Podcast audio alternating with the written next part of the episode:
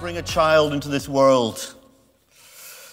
Every parent in every generation has asked that question, you know, and if you asked Mary and Joseph that 2,000 years ago, there is no way they would have believed it was the best time to bring a baby into this world. No way.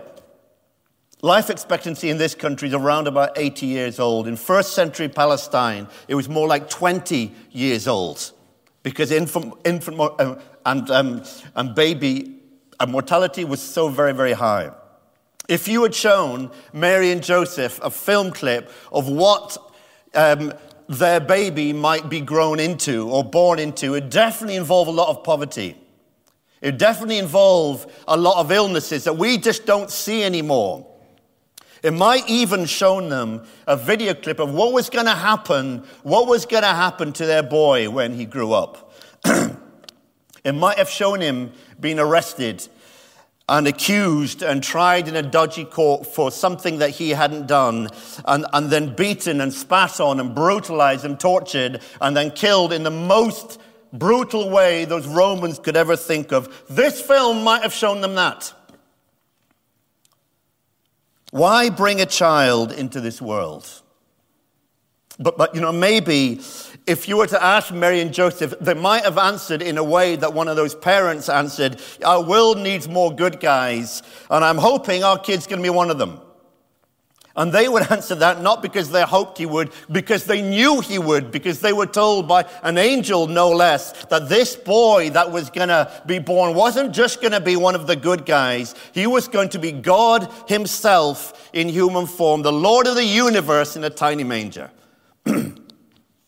And that's why Mary agreed to, to take a risk on an out of marriage um, um, you know, pregnancy that, that usually um, you know, should have got her killed, actually, back then. And that's why Joseph agreed to take this woman as his wife, believing that no man had touched her, even though she was pregnant. And that's why they both agreed to bring this boy up, even though they were promised something terrible was going to happen to him that would pierce them to the very heart. Why bring a child into this world? I have time for only three uh, quick answers. And here's the, the first one because we needed somebody to take our place. You know, from the moment of Adam's uh, fall, humanity has struggled to kind of sort itself out, to return to Eden, to, to return to the, um, you know, goodness and fairness and, ju- uh, and justice. And you just need to scan the last 4,000 years of history to see how that has turned out. It's been a mess. It's been a horrible, bitter mess. You know, never mind the up to approximately 1 billion people who have died from conflicts in the last 4,000 years. Never mind the 100 million who died just last century alone. You never mind the nearly 700 people, nearly 9% of the world's population who um, you know, today are living in extreme poverty under our noses while the Western world lives in wealth and luxury. Never mind all that stuff. You know, putting all that aside, if you and I look into our own hearts, we see pride and we see greed and we see self seeking and maybe anger and maybe lust. All of us has some of that.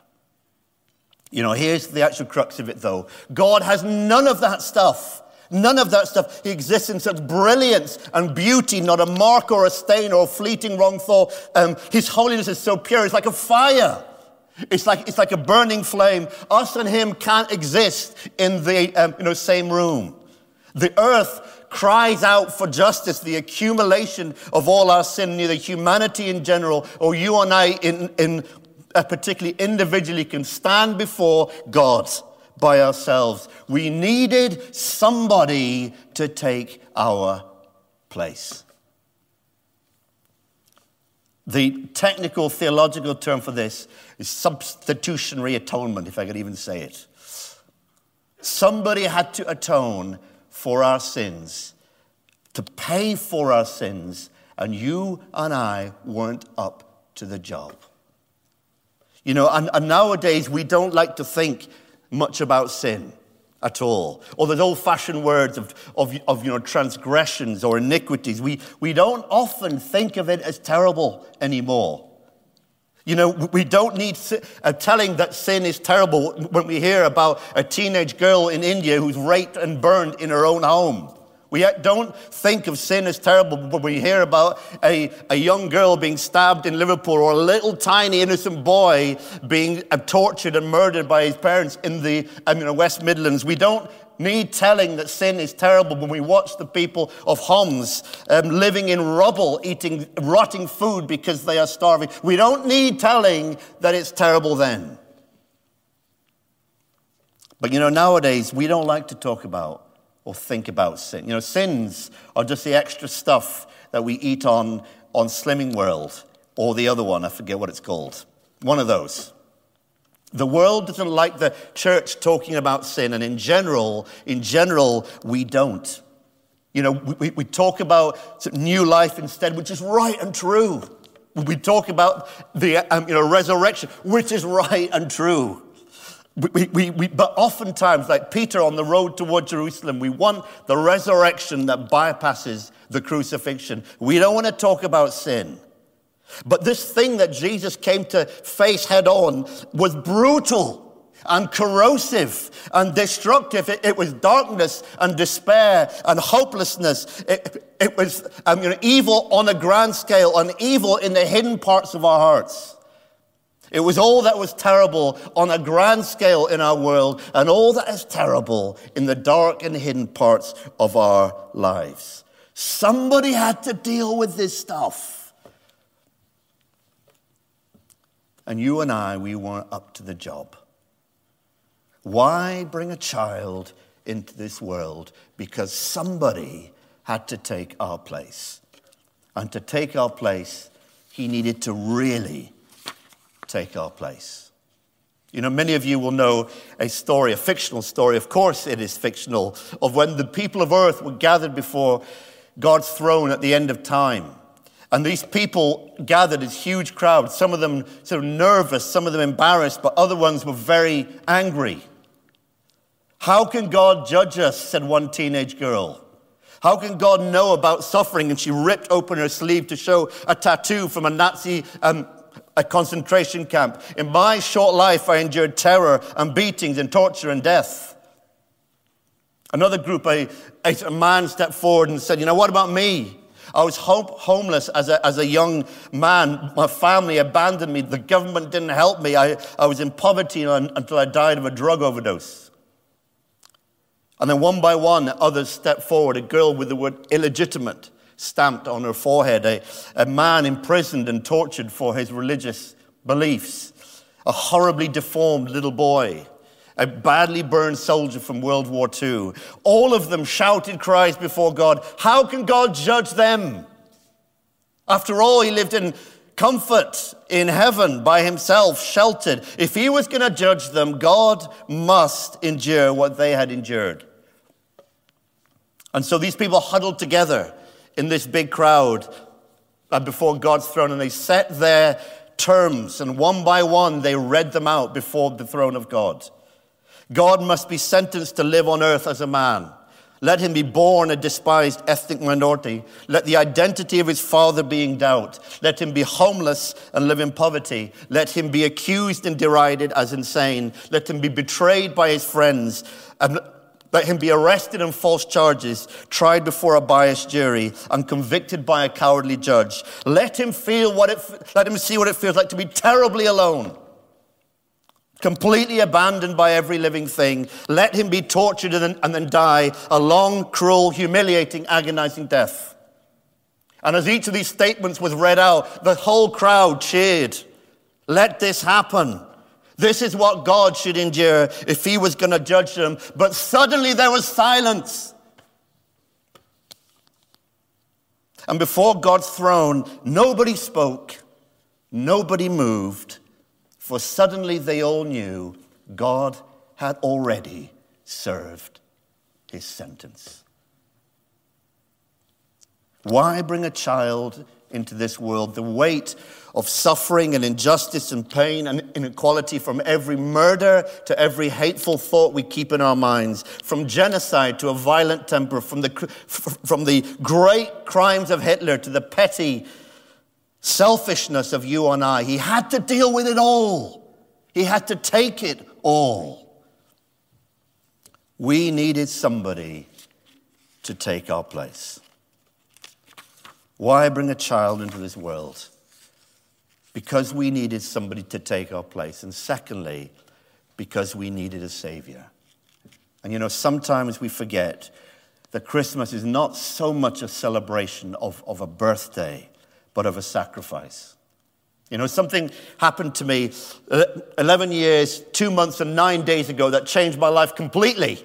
Um, on October 10, 2010, so on 10 10 10 at 1 10 p.m., my, my son was born. I became a father you know, for, for the um, first time. And since then, it's happened three more times. And each time I've reacted in the same way. I've, I've cried like a baby. I've cried more than the baby. You know, as, as I held this little life in my arms, you know, I was utterly blown away by what had just happened. My son, my daughter. And I have a friend, a, a great friend, a really great guy, the most gentle of men. But he said when his son was, was, was born, he said the, he said, The love I feel for my son is the fiercest, most frightening emotion I've, I've ever felt. I would truly kill for my son, he said. I don't think he would, of course, but that's what he felt like. And I understand this. The love we have for our children is fierce, is overwhelming, it's frightening even. You know, but this story of, of Christmas is not about a love that drives a father to kill for his son. It's, a, it's the story of a love that gives up his son to be killed. And on the verge of Christmas, we are standing on the edge of a frightening, terrible transaction. And all the kind of um, you know, Christmas puddings and presents and candles and, and uh, you know, candles and carols, all good stuff. They're all good stuff. But sometimes they cover up the unbelievable truth of what we are standing on the edge of. And there is a bridge in South India called the Pamban Bridge. And if you drive up to it, there's a picture there of, of a man, a, a, a middle aged man, holding a small broken body to his chest and, and weeping. And this built, this bridge was built in the early 1900s, and it was built in such a way that, that, it, that it could be lifted up for ships to go underneath and then brought down for trains to actually cross over. And at that time, a certain middle aged man was given the job of raising and lowering this, this bridge. And one day, as he was lowering this bridge as a ship had passed, he noticed a train coming. It was not automated. He had to do it himself. He noticed a train coming. And so he rushed to, to get this bridge down in time for this train to actually pass. And on that day, as he sometimes did, his nine year old son came to bring him his lunch. And when this boy saw his father struggling to get this, this, this bridge down, he dropped the um, lunchbox and ran to stop helping him roll those wheels and get this bridge down. But he went to the opposite end of the bridge and, and started rolling it down. And all this time, this train was getting closer. And suddenly, this man heard his son cry out. His son's finger had got stuck inside the wheel, and he started crying out to his dad. And his father was suddenly struck with a horrendous dilemma. He, because he knew that if he ran to help his son, he would not have time to, to finish lowering this bridge. Hundreds, maybe thousands of people on that train would die. And in that second, he chose to ignore his son's cry. With all his strength, he kept on, rolling those wheels, lowering that bridge. And tears rolled down this man's cheeks. For as the, the wheels rolled on, his, his son slowly started being drawn and slipping into this huge machinery. And slowly his son's whole body fell into this machine, and his father could hear his bones breaking and still he rolled those wheels.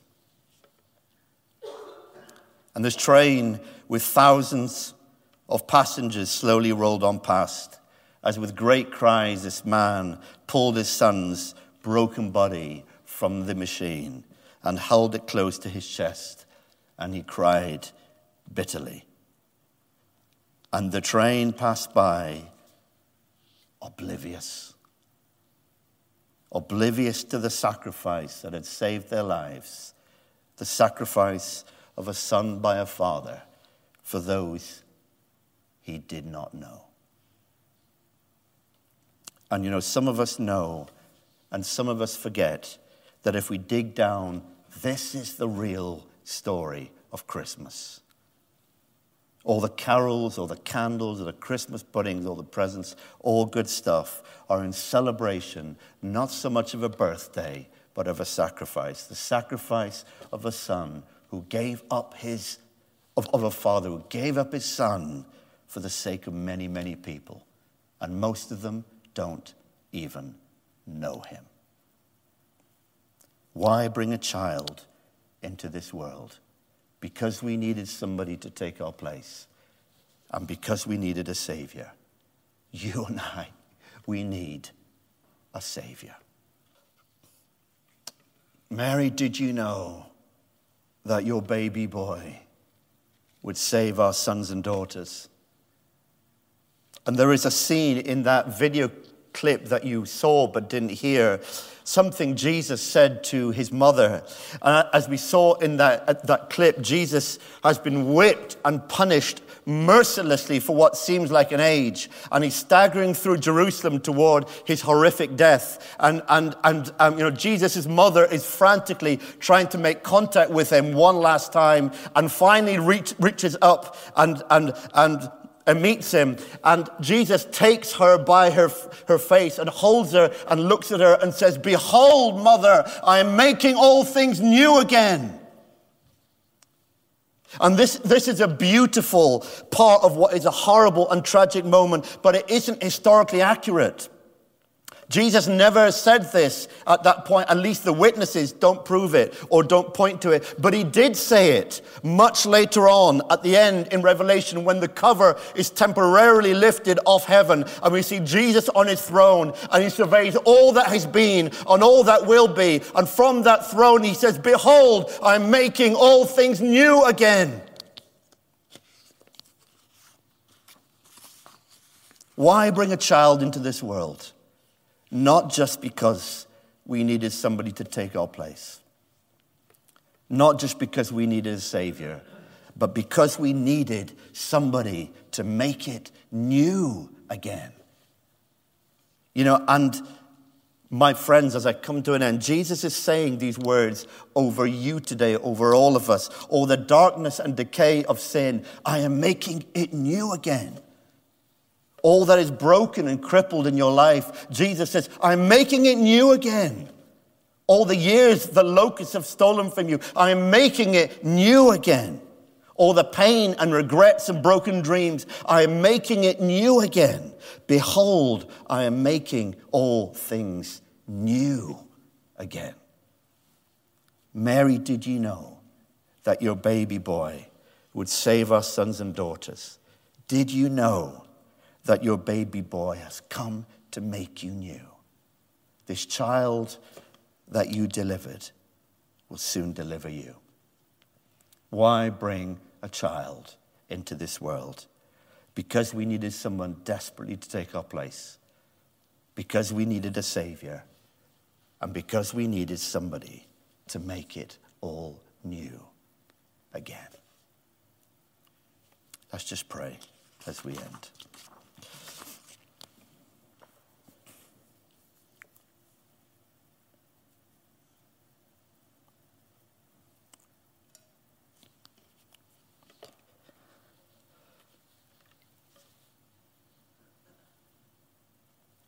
There are some people who've come to church for years, maybe, who still don't know Jesus as their Savior.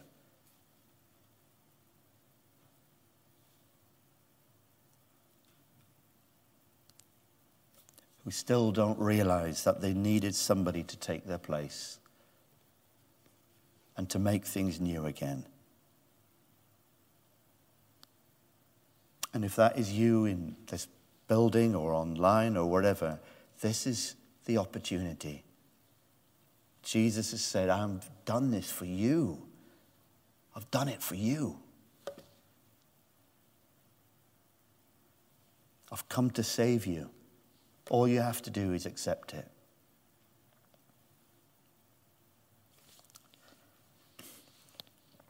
And you know, there are some of us who have known this for many years and we've lived with it. Jesus is our Savior. In some ways, though, we have forgotten.